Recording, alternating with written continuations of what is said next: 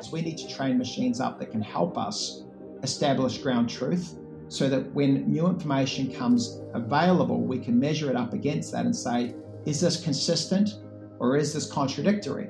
Now, just because it's contradictory to ground truth doesn't make it false, but it does mean you want to look closer at it. And this is kind of, I think, as we build up defenses for democracy, we need, you know, and I've talked about this, a Manhattan Project to establish ground truth.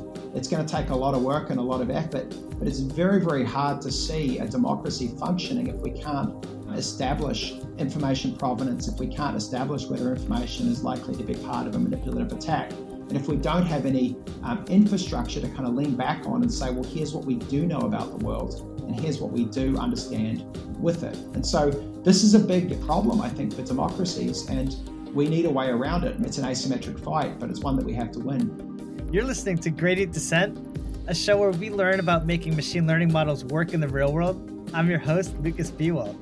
Sean Gourley is the founder and CEO of Primer, a natural language processing startup in San Francisco. Previously, he was CTO of Quid, an augmented intelligence company that he co founded back in 2009. And prior to that, he worked on self repairing nanocircuits at NASA Ames. Sean also has a PhD in physics from Oxford, where his research as a Rhodes Scholar focused on graph theory, complex systems, and the mathematical patterns underlying modern war. I'm super excited to talk to him today. So, Sean, it's great to talk to you. I mean, I really appreciate you taking the time. The first thing I want to ask you, since you're an entrepreneur and, and so am I, is tell me about your company, Primer. I'm sure you want to talk about it. We're uh, a company that specializes in training machine learning models to understand language, to replicate different kinds of human tasks that run on top of language, everything from uh, identifying key bits of information to summarizing documents to uh, extracting relationships uh, between entities for a knowledge graph. Uh, we also do a lot of work on language generation as well and particularly uh, fact aware language generation. So we, we spend a lot of time trying to teach our machines not to hallucinate, which tends to be uh, sort of uh, one of the, the, issues of these transformer based models. And so it's, it's, really interesting when you're in this kind of world of, of machines that dream and, and trying to teach them not to. But the goal for us is to take uh, human actions on top of uh, text and um, automate them at scale so that you can kind of find insights that no individual human would be able to see by themselves. And we've had a lot of success in doing that over the last few years. And is your goal to kind of make these like individual tasks available to someone who wanted to use them, or is it to deliver these insights to a customer? I think the goal for us is, is ultimately to deliver these tools to the customer so that they can take um, actions that were done by humans and ultimately automate them. Now, you get the automation, but if you do it at scale, then all of a sudden you do get these insights that no individual human would have found. What we've found though, as we've gone through that, is that the internal kind of data science teams within these organizations have, have, said, look, you know, we'd love to kind of have these different components that you've built. And so we've also been able to sell the different API components to users as well. But look, the end goal for us is to make this available for users with no technical knowledge, and um, that's where we're focusing. And do you have a particular end user or domain that you care about, or is this like a broad based platform for insights? Yeah, look, so we, have been focused on defense from day one. And my background, my PhD work was in uh, the mathematical dynamics of insurgency. And so I spent a lot of time in, in the world of intelligence and uh, defense. I think they have a really particularly useful use case. Uh, they spend a lot of time dealing with text based information, perhaps more than anyone else in the world. So if you're an analyst uh, sitting there in, inside of uh, um, a three letter agency, you're going to be dealing with hundreds of thousands of text based documents coming across your feed every day. And I think there's no surprise to anyone in, in the industry that that's just not a scalable human task. So we were able to go into that. I think there's three things that make that really attractive for us. One is the volume of text. I think the second is that any edge uh, that you can get as, as an intelligence or defense operator um, or analyst, you're going to want to take that. And then the third thing is, you know, we've seen a really, really good defensibility. Once you're in and deployed in these organizations, there's a two year process to get in there. And so it's a good market to, to kind of land in once you've deployed your technology and got it working. Has the state of the art in natural language processing changed to enable a company like this or is there some like specific insight that you felt you had or how, how do you think about that like this moment for your company yeah, look. So when I started this, it was sort of 2015. I was watching, uh, as you probably were, a lot of my my friends and a lot of our friends would have been playing with um, neural nets and uh, doing image processing. And I remember Jeremy Howard was showing me some of the stuff he was doing with caption generation on top of uh, images. And I remember watching that and seeing the caption generation piece, and I was like, this is going to come to language, right? These technologies is going to come to language. And so that was sort of end of 2014, start of 15, watching watching friends do that. And you know, for me, I made a bet and said, look, we've seen computer vision go from 30% error rates to 5% error rates with these new you know, neural approaches.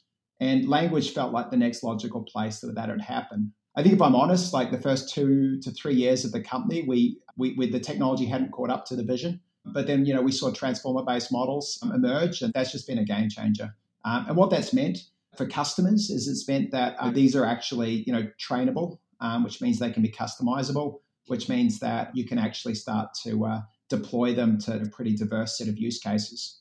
Mm, so you mean like fine-tuned or something on their own data sets?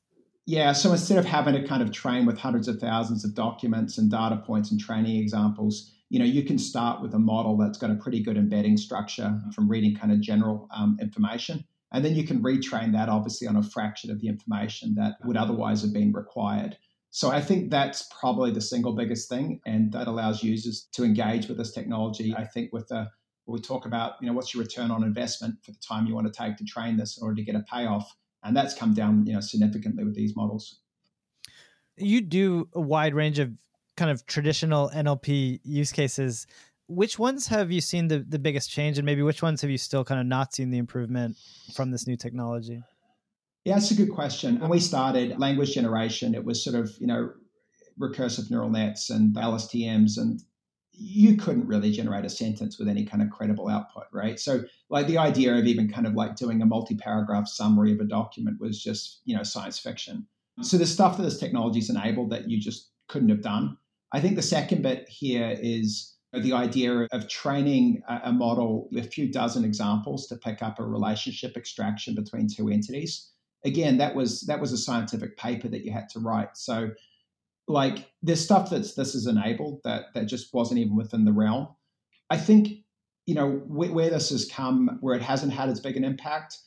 I, I, think it's really only limited by the training data that you're, you're sort of willing to throw at it. And you know, perhaps there are tasks in NLP that this wouldn't be appropriate for, but we we honestly haven't seen it. Everything that we've given the training data for these models, they've performed in a good way. I think they make errors that the older NLP models don't make, but they make less errors. So you're going to take that every time. Mm. And you know, your name primer is evocative, at least to me, of kind of summarization. Is that am I correct in in making that connection? It's actually it, it comes from inspiration of Neal Stephenson's uh, book, The Diamond Age. If you're a, a science fiction fan, the, the subtitle of that is a young lady's illustrated primer.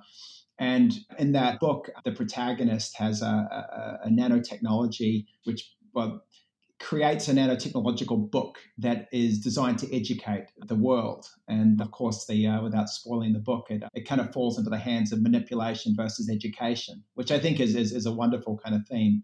And so, you know, uh, obviously underneath that is this idea that if you could have a self-writing book that could educate us about the world, you know, we'd be in a science fiction world and we'd be able to kind of do fascinating things with that. And so for us as a guiding principle is how do we how do we train machines to observe the world and teach us about what they're seeing so that we can be smarter about the world that we're living in?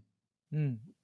So I guess there's some connection, maybe not directly. I guess I was I was yeah. feeling impressed that you know I feel like summarization or, or text generation, like you said, has been kind of the most interesting, maybe most impressive use of these you know the new kind of transformer technology. And I was wondering if you sort of felt that that was coming, or you know if you were surprised by it.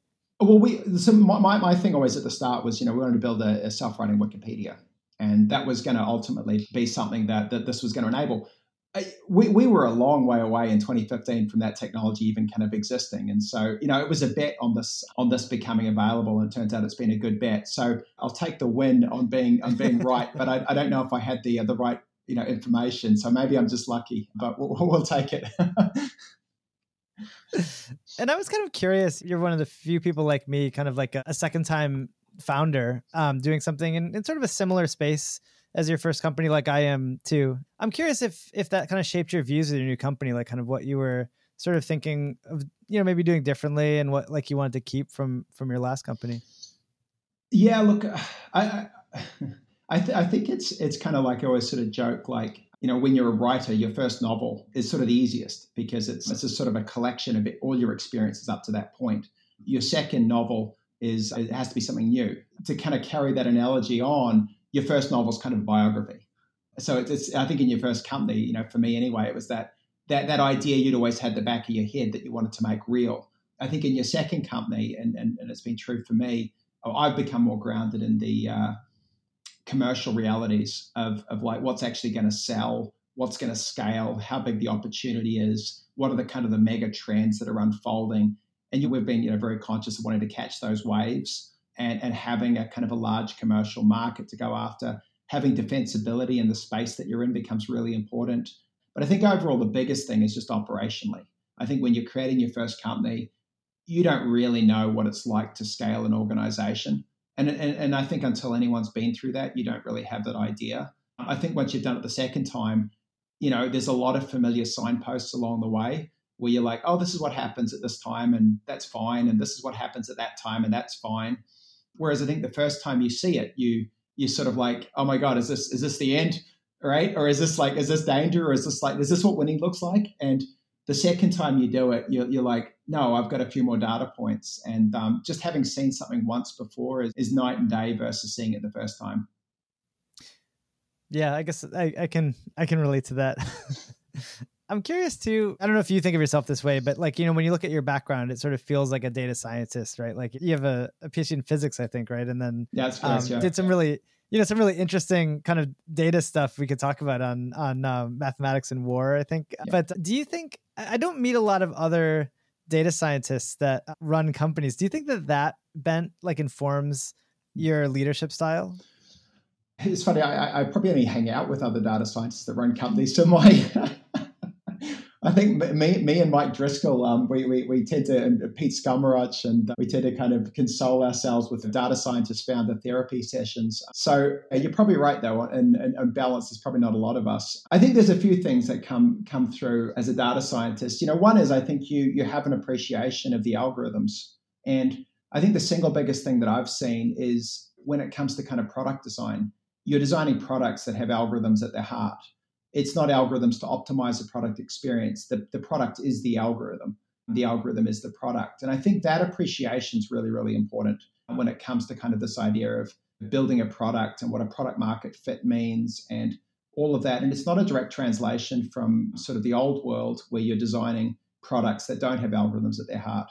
So I think I think that's one piece of it. I think a second bit is that you know the reality is as you're growing this these organizations, you're never going to have all the data you need at the start. And so, like, if you're in a big organization, I chat with a lot of you know friends that have come from LinkedIn and so on. You've got data that you can optimize, you can run A/B tests on, you can do all of that. You know, when, when no one's using your product because you're trying to get the algorithms to work, you, you don't have the traditional kind of data science methodology. It's not that useful for you. So that, that's definitely a frustrating piece. You know, you, you, you can't lean on that. Um, so I think on the upside, you, you, you understand the algorithms, but on the downside, you don't really have data to make decisions on.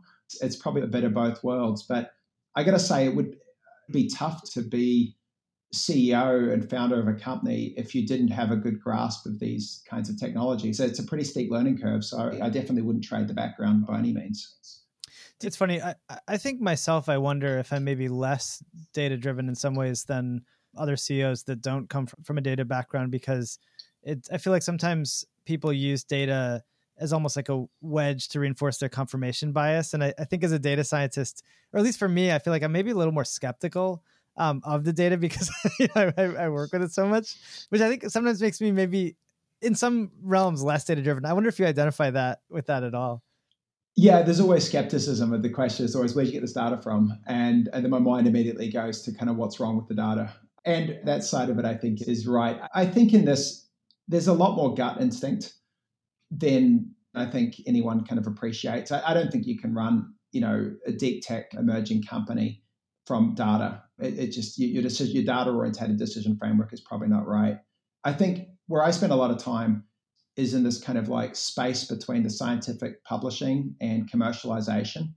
I think perhaps more than anything, having a PhD and being familiar with how science evolves allows you to sort of make these bets on scientific breakthroughs that maybe seem risky to the outsider, but when you're following it and you know what the trajectory of a kind of an emerging scientific breakthrough feels like, you can kind of put, your chips behind that, place a bet on it, and you know in 12 months, 18 months, you can cash in on that. And I think perhaps more than anything that the benefit of a PhD in something like physics is a familiarity with science and a familiarity with the scientific process and translating that into a set of strategic bets that you can make as a CEO to position your company to best have upside with, with what's going to unfold. And I went back, as you're saying here, you know, maybe I'm lucky. Um, the other way to look at it, perhaps more generously, is, is I just had a really good grasp of where the field was going, and maybe I can claim some success on that. But but that's the bet here is familiarity with science, and I think as we've seen here, you got one hand on arXiv and one hand on your uh, your email, and between the two of those, you're probably uh, steering the company.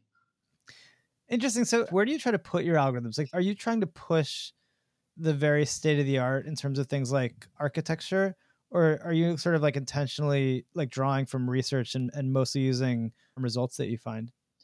Well, so it's interesting. There's there's two things. So so one is research for sure, right? Like if, if you've got breakthroughs, and these aren't always the obvious ones, but absolutely right. Like science unfolds, you want to take that learning and, and commercialize it. Now, the commercializing of science can can everything from making it cost efficient to run through to kind of training it on the right data, through to kind of understanding you know how to kind of correct for the 15% you know false positives that pop up which you can't do in a kind of a, a mathematically elegant way, and it becomes a set of kind of rule based kind of corrections at the edge. So that the, all of that kind of is, is part of commercialization. But the other side of it is there's a whole bunch of stuff that just doesn't fit the scientific publishing paradigm. And a lot of language generation doesn't fit the scientific publishing paradigm Uh, because all they've got they've got BLEU and rouge and these are useless uh, with regards to kind of any customer experience of language generation. So, you know, in order to evaluate the quality of your language output, you've literally got to put humans on top of this and kind of have them evaluate everything that you're doing, which is incredibly expensive and it sort of hasn't been part of the scientific paradigm. So there's there's very little kind of publishing on language generation.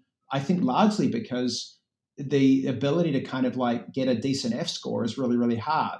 And you can probably go through a whole bunch of language processing tasks that just don't have a decent F score measure or have a difficult F score measure and such, and as such, don't have a, a really an active scientific space. So it's been interesting kind of tracking that through. And I think the other bit here is science is still some of the best inspiration, right? And in terms of like it can just just sort of spark an idea and you're like wow that that's a super cool attempt. And that side of science is pretty valuable too. Mm. well you know we're sitting here in, in august 2020 talking about uh, you know text generation. So I, I, have to ask you what you make of gpt-3 right? That recently came out and, and people seemed very impressed. How impressed slash surprised were you by by its performance? Well i, I think the gpt-2 was the bigger jump right? I, I think when gpt-2 came along it was like, wow, these transformers scale and they scale really well. Right. You know, it's funny. So, that was exactly yeah. my reaction. I didn't want to bias the question, but I totally, totally agree. Because prior to that, language generation, you know, via LSTM, and, and that was was pretty was pretty bad. Like you couldn't str- you could make a sentence, but you couldn't string two sentences together. And so so that was the first thing was GPT two. I was like, wow.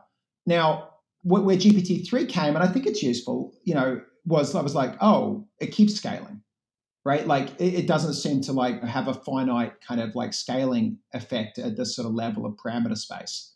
So that's useful, right? But for me, the big jump was GPT-2. Now, what we found on that, and, and you can take a different set of transformers, you can take XLNet or, or BART or BERT or you know whatever you want. But what you found is, is, is although the party trick is language generation, I think the true value of that is the trainability of these models is that you can train them to do tasks that are sort of the traditional NLP tasks, but you can train them with a lot less data. And it's super impressive to kind of see language generation.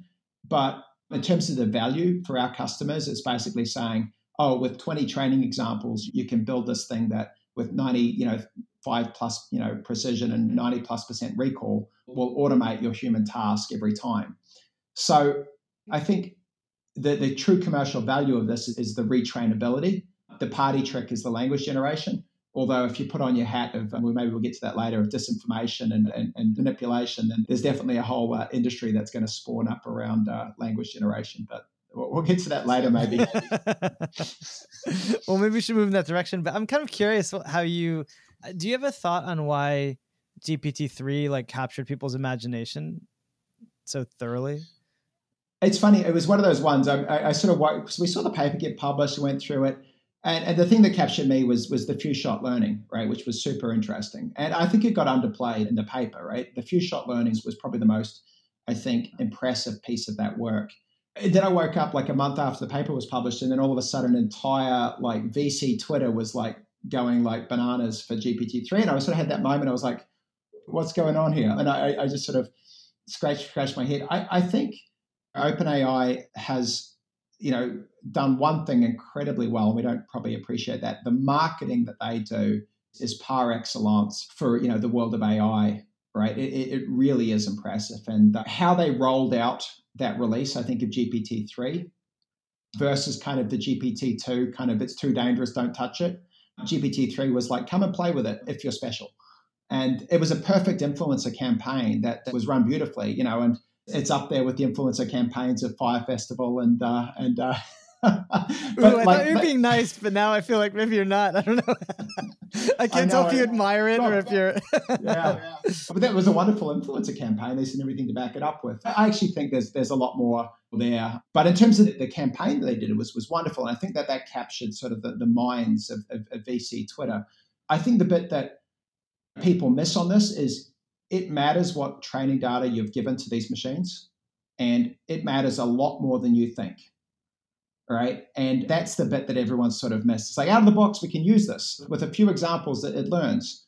People talk about steerability or they talk about priming the, the, the, the system. What you're trying to do is correct for the sort of the, the somewhat random nature of the training data.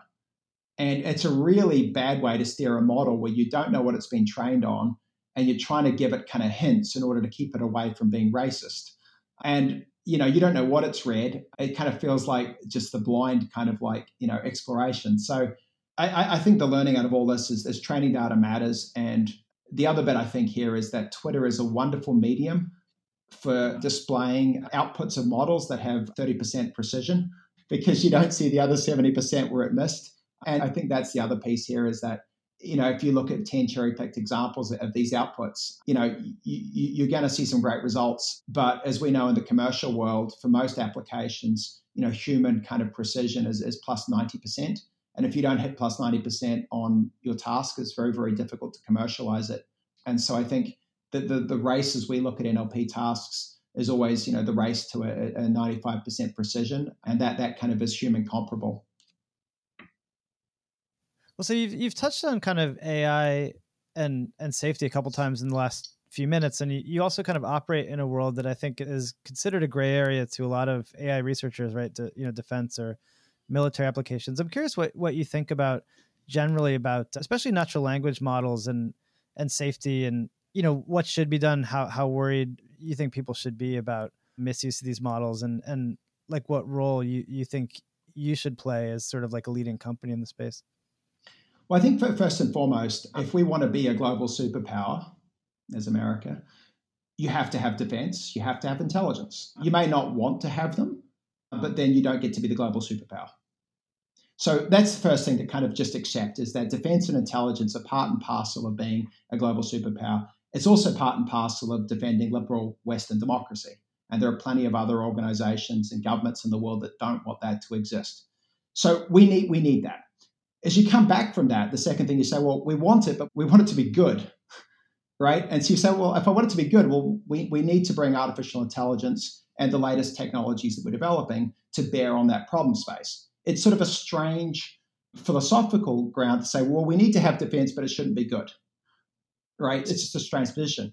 Now, as you go through that, you say, well, yeah, there are also ethical concerns and moral concerns there are very, very few organizations in the world that think more deeply about the ethical and moral implications of war than defense and intelligence. They, they, they live and breathe this stuff. And we can kind of sit here and arm back quarterback from, from the valley, but the reality is, is this is something that has, has been thought very, very deeply about and has a lot of care. And the kind of rules of engagement very, very well defined and very, very well uh, thought through and, and have been shaped and kind of constructed over many, many years.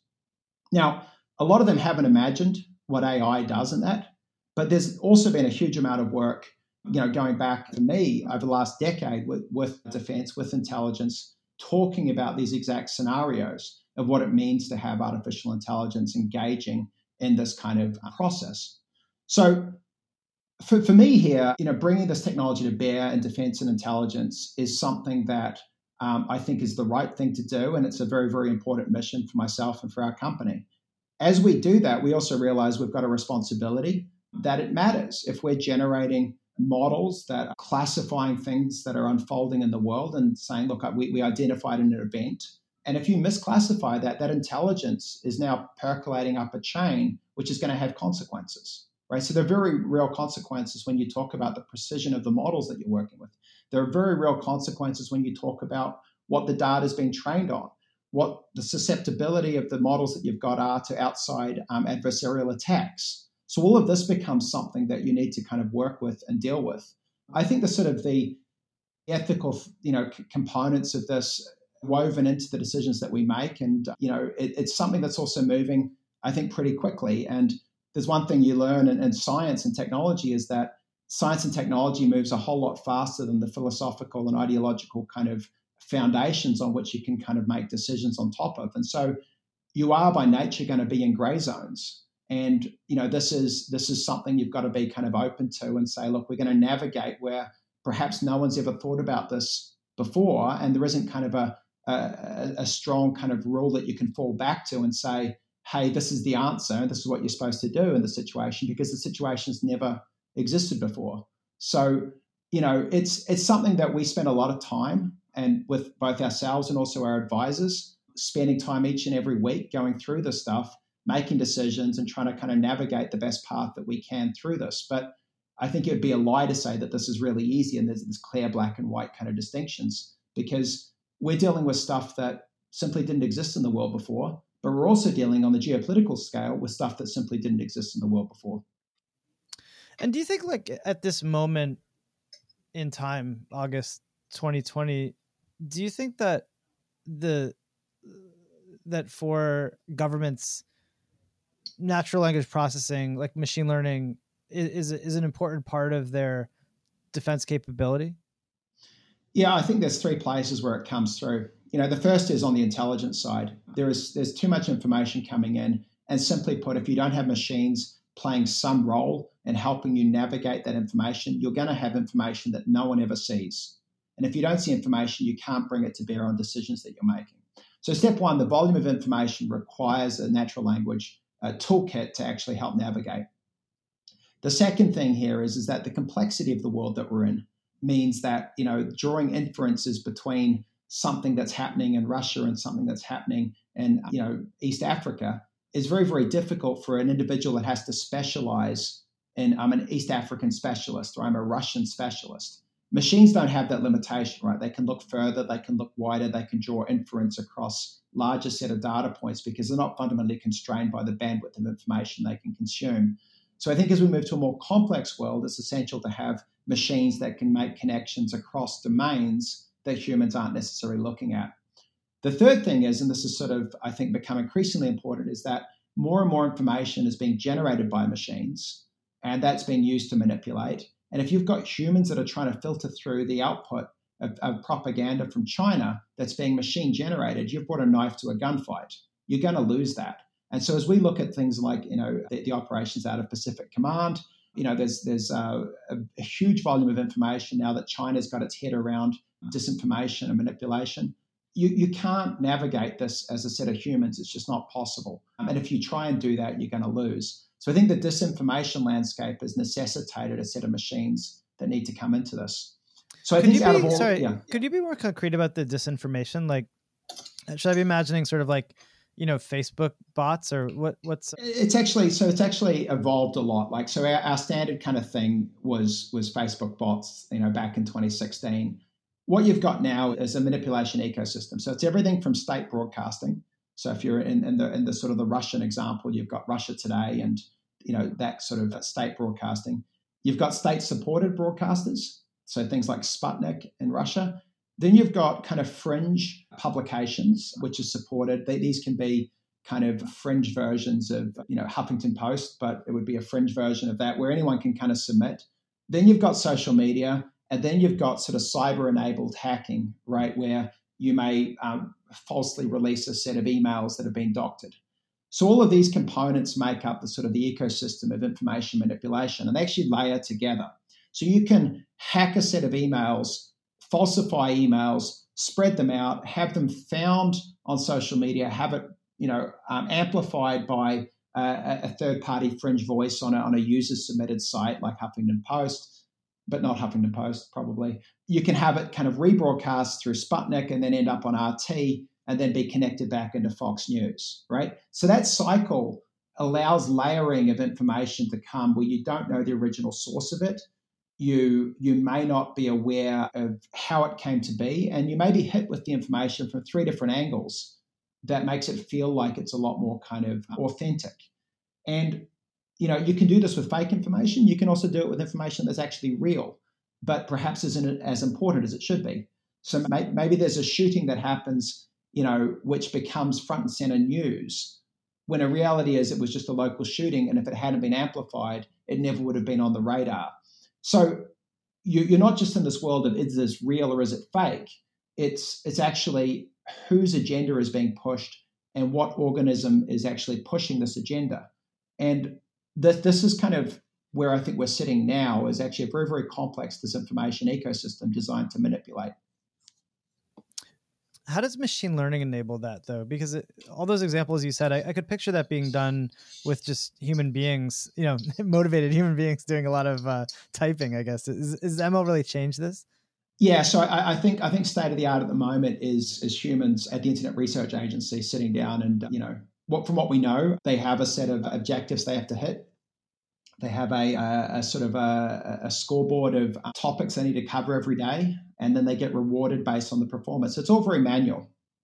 I think what we're looking at is it generally takes on order of 18 months, 24 months for a sort of an emerging technology to become sort of weaponized, right? So we're not seeing yet the weaponization of language generation. We have just started to see the weaponization of image generation for fake images and fake profiles. We haven't seen the weaponization of yet really, although we, we should expect it soon, of, of, um, video generation. So language is, is, language generation is a lot newer. I, I think we're probably two years away from seeing that, but there's obviously a very, very clear path that if you can generate, you know, all sorts of anti-vaccination articles that target to different demographics, and you can do that by the scale of millions, you're going to get some really, really persuasive arguments that are able to be captured and propagated. So, whilst it hasn't unfolded yet because the technology is new, it, it I, I, I think it's very, very clear that this is a weapon that if you were going to take this on, that is absolutely something you'd want to kind of have in your disposal. And so I think that's one piece of it. I think the second bit it gets back to more of the traditional data science, which is you know A/B testing on the scale of millions. And you know, whilst you can't really do that when humans are typing the stuff out, once machines are producing it, you absolutely can. So I, I think that gets you into kind of gets you into a world where uh, this is going to be a lot more coherent. The other bit that I'd flag going back to science is one of the most fascinating kind of areas of scientific research at the moment has been, for me anyway, has been opinion formation and crowd dynamics. Right. So it's got roots in kind of a little bit in epidemiology, it's got roots in a little bit in stock market trading, it's got roots obviously in, the world of, of idea formation and diffusion of ideas. But this is an area where we're actually seeing that crowds can actually be very manipulable. That research is happening, it's going on. Once you couple these other technologies into that, I think we're going to start to see that you can move and manipulate large groups of people through the information they're exposed to. And at that point, you've got a fundamental issue with democracy, right? And this is why it's such a big issue, right? We are based as a society on the free and open debate and sharing of ideas to come to consensus um, and a democratic process to elect governance for us. Once we lose faith in that, democracy dies. And there's a very, very clear vector of attack with manipulation of information by machines. And so we need defenses against that, and it's it's coming. And you know, uh, the defense and intelligence sector has realized this, and um, we're working very closely with them to help with that defense. Could you sketch out what a defense to that might look like? Because it it doesn't seem obvious there's a way to kind of prevent people from you know creating very persuasive content. In fact, you might argue that's that's happening right now. Yeah. So so I, I think that's right. Look, so one of the things to recognize is it's an asymmetry, right? So with any asymmetrical conflict, you know, one side has the advantage over the other. And you know, I, sort of draw the example with you know image generation. If you generate a, a face of, an, of a person, you've got two options, right? If you want to know if that's real, you can go and check every single person in the world and see if it's there. And if you get through everyone and you don't find them, then it's fake. So obviously, it's easier to generate an image than it is to determine if it's if it's fake or not. Now, of course, as you go through that, there are signs and telltale signs, right? They're a little too blurry, the ears are asymmetrical, the teeth don't quite line up, right? And so then people kind of figure that out and then they generate a new uh, image, and then the old techniques for identifying it aren't work anymore. And now you're in a cycle of, of effectively what we've seen in cybersecurity, which is things like zero day attacks, right? Where you get a new model that hasn't been shown before, and the statistical signatures of that model aren't known to the defense systems. So it's a game of detection and deception, right? Can, can I deceive the algorithms that are designed to detect whether this is real or not? Or can I actually detect it and kind of like stop it? So that's one side of it. Now that's in images, but if you go into language, you know, obviously there are signals in here, and, and one of the ones that we, we spot and look at is the Zipf distribution. So if you look at language, there's a Zipf distribution, which is you know a relative frequency of words that we use, and each author has a kind of a statistical signature of language. And machines have a statistical signature of language, and so you can spot them. But if you generate a new model, then the old methods of detecting it aren't necessarily there. So you've got the whole kind of like detection of deception. Is this is this being generated by a machine or not? But on the other side of it, you've also got you know things like claims that are being made. So if a claim is being made that 5G causes coronavirus, well, you can actually train that you know trace that claim backwards. Where did it first originate? How did it propagate? And so it's not so much as the language real or fake, but has it been propagated by grassroots or has it been propagated through the network via actors that are intentional about that? Now, to do that, you've got to classify a relationship between 5G and coronavirus. And as you look at that, there's all sorts of ways to say that it's, you know, it's caused by, it's a result of. And so you're now into a kind of a relationship classifier. And so you can do that. We deploy that technology looking at relationships for claim extraction, you know, propagating that backwards. But we also look for things that counter that claim right? So, you know, 5G is not caused by, also coronavirus is not caused by 5G, or coronavirus, you know, was likely, you know, um, caused by an infection of a bat into a wet market, right? So these would be claims that are at odds with each other. So, but ultimately, the dynamic is how do you get a ground truth, right? How do you get a ground truth? And I think if we're looking at kind of the long term kind of game on this, is we need to train machines up that can help us establish ground truth so that when new information comes available, we can measure it up against that and say, is this consistent or is this contradictory? Now, just because it's contradictory to ground truth doesn't make it false, but it does mean you want to look closer at it. And this is kind of, I think, as we build up defenses for democracy, we need, you know, and I've talked about this, a Manhattan Project to establish ground truth. It's going to take a lot of work and a lot of effort, but it's very, very hard to see a democracy functioning if we can't establish information provenance, if we can't establish whether information is likely to be part of a manipulative attack, and if we don't have any um, infrastructure to kind of lean back on and say, well, here's what we do know about the world, and here's what we do understand with it. And so this is a big problem, I think, for democracies, and we need a way around it. And so this is this is going to come down to you know it's an asymmetric fight, but it's one that we have to win. Do you think that it would be wise to use the same kind of manipulation techniques to spread true information? Yeah, this this is interesting, right? So on the one side you've got detection. I think the other side you've got well, what's your reaction, right? What's the action that you take on top of this? I think at this point here, um, and you can go into just kind of the health crisis kind of dynamic of COVID, and that that sort of maybe makes it a little more real.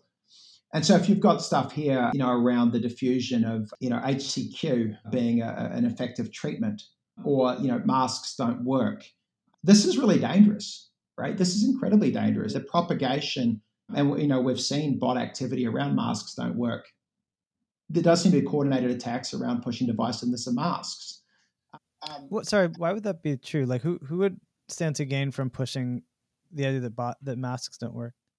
Well, so if you want to create political division, which is, has been a stated goal of the IRA, the Internet Research Agency, you find any hot button issue that will divide a country, push it. It puts it into tribalism. You have an us and a them, and you lose the cohesivity. Why do you want to do that? Well, if you don't have a unified set of political um, consensus on anything, it's very, very hard to go to war. It's very, very hard to rally the US to say, don't invade Crimea if you can't even agree on masks, right? So, like one, one way to kind of neutralize the strongest military in the world is to ensure that the political actions will never come to agreement about how it will be used. And Russia's been incredibly smart on that. And so, one of their kind of goals as they look through is to divide the nation so that you can't agree on anything. And so, one of the things has been masks. Now, the, the, the added kind of benefit of the masks is that it kind of ruins, you know, the health of, of society by having division on that. And it also ruins trust in the political system which is again to Russia's advantage. So there's absolutely been something that that if, if you're sitting there, this is this has been one of the things that have pop up on your uh, your daily kind of topic board of things you have to act on. And we can see that kind of manifest from the way in which information is propagating and the way in which bot type activity is engaging. And so if you look at that and you say, well, right, there's nothing we can do about that. Well, that's that's the wrong that's the wrong thing to do because not only are you creating political divisiveness, lives are being lost right? So it's a hard position to hold that we shouldn't do something. I think the, the question then comes is like you do want to propagate information out that is that is true and that does kind of you know con- conform to the scientific you know consensus. But the interesting thing on that is masks were not a scientific consensus, right? And if you went early on, it was against WHO regulation. And so if you posted, and I had conversations with Jeremy Howard about this, he posted on Reddit and they said you can't put that here. You can't post that masks are an effective solution. And the reason you can't post it is because this is pseudoscience, because science hadn't come to a conclusion. So it's really, really tough, right, as you go through this, is to say, well, what is ground truth, particularly if science hasn't figured it out? And then how do we police, you know, content that may or may not conform to this? And so immediately as you go through this, you start to realize that it's a very, very difficult problem. However, it's also one that you feel like you've got to act on. So I, I think we're going to have to be in a place where we do use this technology to inoculate ourselves against kind of disinformation. And one of the things here is is kind of you know to take the virus analogy. If you haven't been exposed to a, a political stance on, on masks, you'll probably um, take whatever you're first exposed to.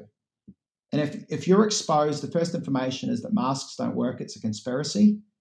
If that becomes your first exposure, it's much, much harder to change your opinion than if your first exposure were masks are a good idea. If you help me, um, I help you. It's a good idea.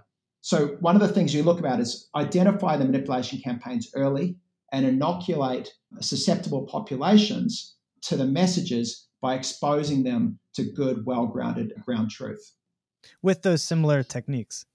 Similar techniques. I, I think you're going to have to use similar techniques, right? And this is kind of to go back to the, the book from Stephenson. you know, the line between education and manipulation is a very, very fine and often blurry line. And it's that dynamic, right? It's like, well, if I'm educating, I am manipulating.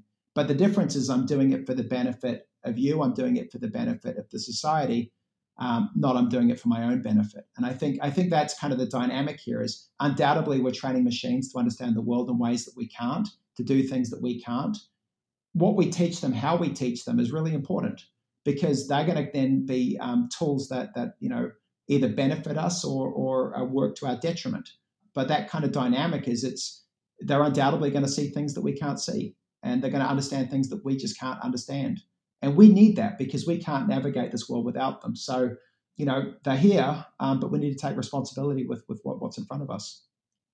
Well, I have lots more questions, but I'm running out of time, and we always end with two questions. If you look at the subtopics in machine learning, is there one that you think doesn't get as much attention as it deserves that that you think is way more important than people give it credit for? Yeah, uh, I think it's information retrieval. So the world of IR is is sort of machine learning, kind of. I mean, it, it's sort of you know BM25 algorithms and so on, and sort of that. But I think information retrieval is has been something that we've totally forgotten about. But it's so fundamental to all database technology in the world and yet we haven't really kind of given it the attention that it deserves. So you know, aside from uh, some sort of researchers that I'm sure are not getting their papers submitted to NIPS because information retrieval is not top of the list, but more, more information retrieval for sure. I feel like that was really the first major application of machine learning, at least that I, I was aware of. So yeah, and we just haven't touched it. The volume of information retrieval literature with these new kind of technologies is pretty low, and yet underneath it, it's a search and, and recall problem. Interesting. I love it. That's the first. You're the first person that uh, said that. I think it's a great answer. And okay, and the final question is: when you look at the projects that you've had of of kind of taking, you know, machine learning from conception to like deployed in production and and useful, where were the surprising bottlenecks in that entire process? I think the surprising ones have been just the, the amount of training data, right, and and and the importance of training data. I think coming in, we knew we knew that thing that data had to be cleaned. We knew that there was cost functions. We knew that there'd be deploy issues. We knew that there'd be security issues for deploying on-prem on sensitive data. All of that was known. I think coming into this, uh, the importance of not just the volume, and we, we also knew that there'd be a volume of training data. What I didn't think at the top of this and surprised me was it the specificity of the training data drives the performance of the models in ways that um, are just not obvious when you start out on this. And th- these things are kind of excellent prediction machines, but they're also excellent cheaters. And they'll they'll find ways to cheat and find the right answer, but you know it's because you gave them the wrong data. And I think that sensitivity to the data is something that's really surprised me. Now, on the flip side of that, if you start investigating you know methods of exposing these models to the right data you also get wonderful performance in ways that go above and beyond sort of the general applications. So i think it's a blessing and a curse but i don't think going into this if i'd been told that that would be the thing that kind of drove the most kind of performance that i would have agreed to that. So that's probably been the biggest surprise well thanks so much this is really fun and, and fascinating my pleasure i've enjoyed it a lot thanks Lukas doing these interviews are a lot of fun. And the thing that I really want from these interviews is more people get to listen to them.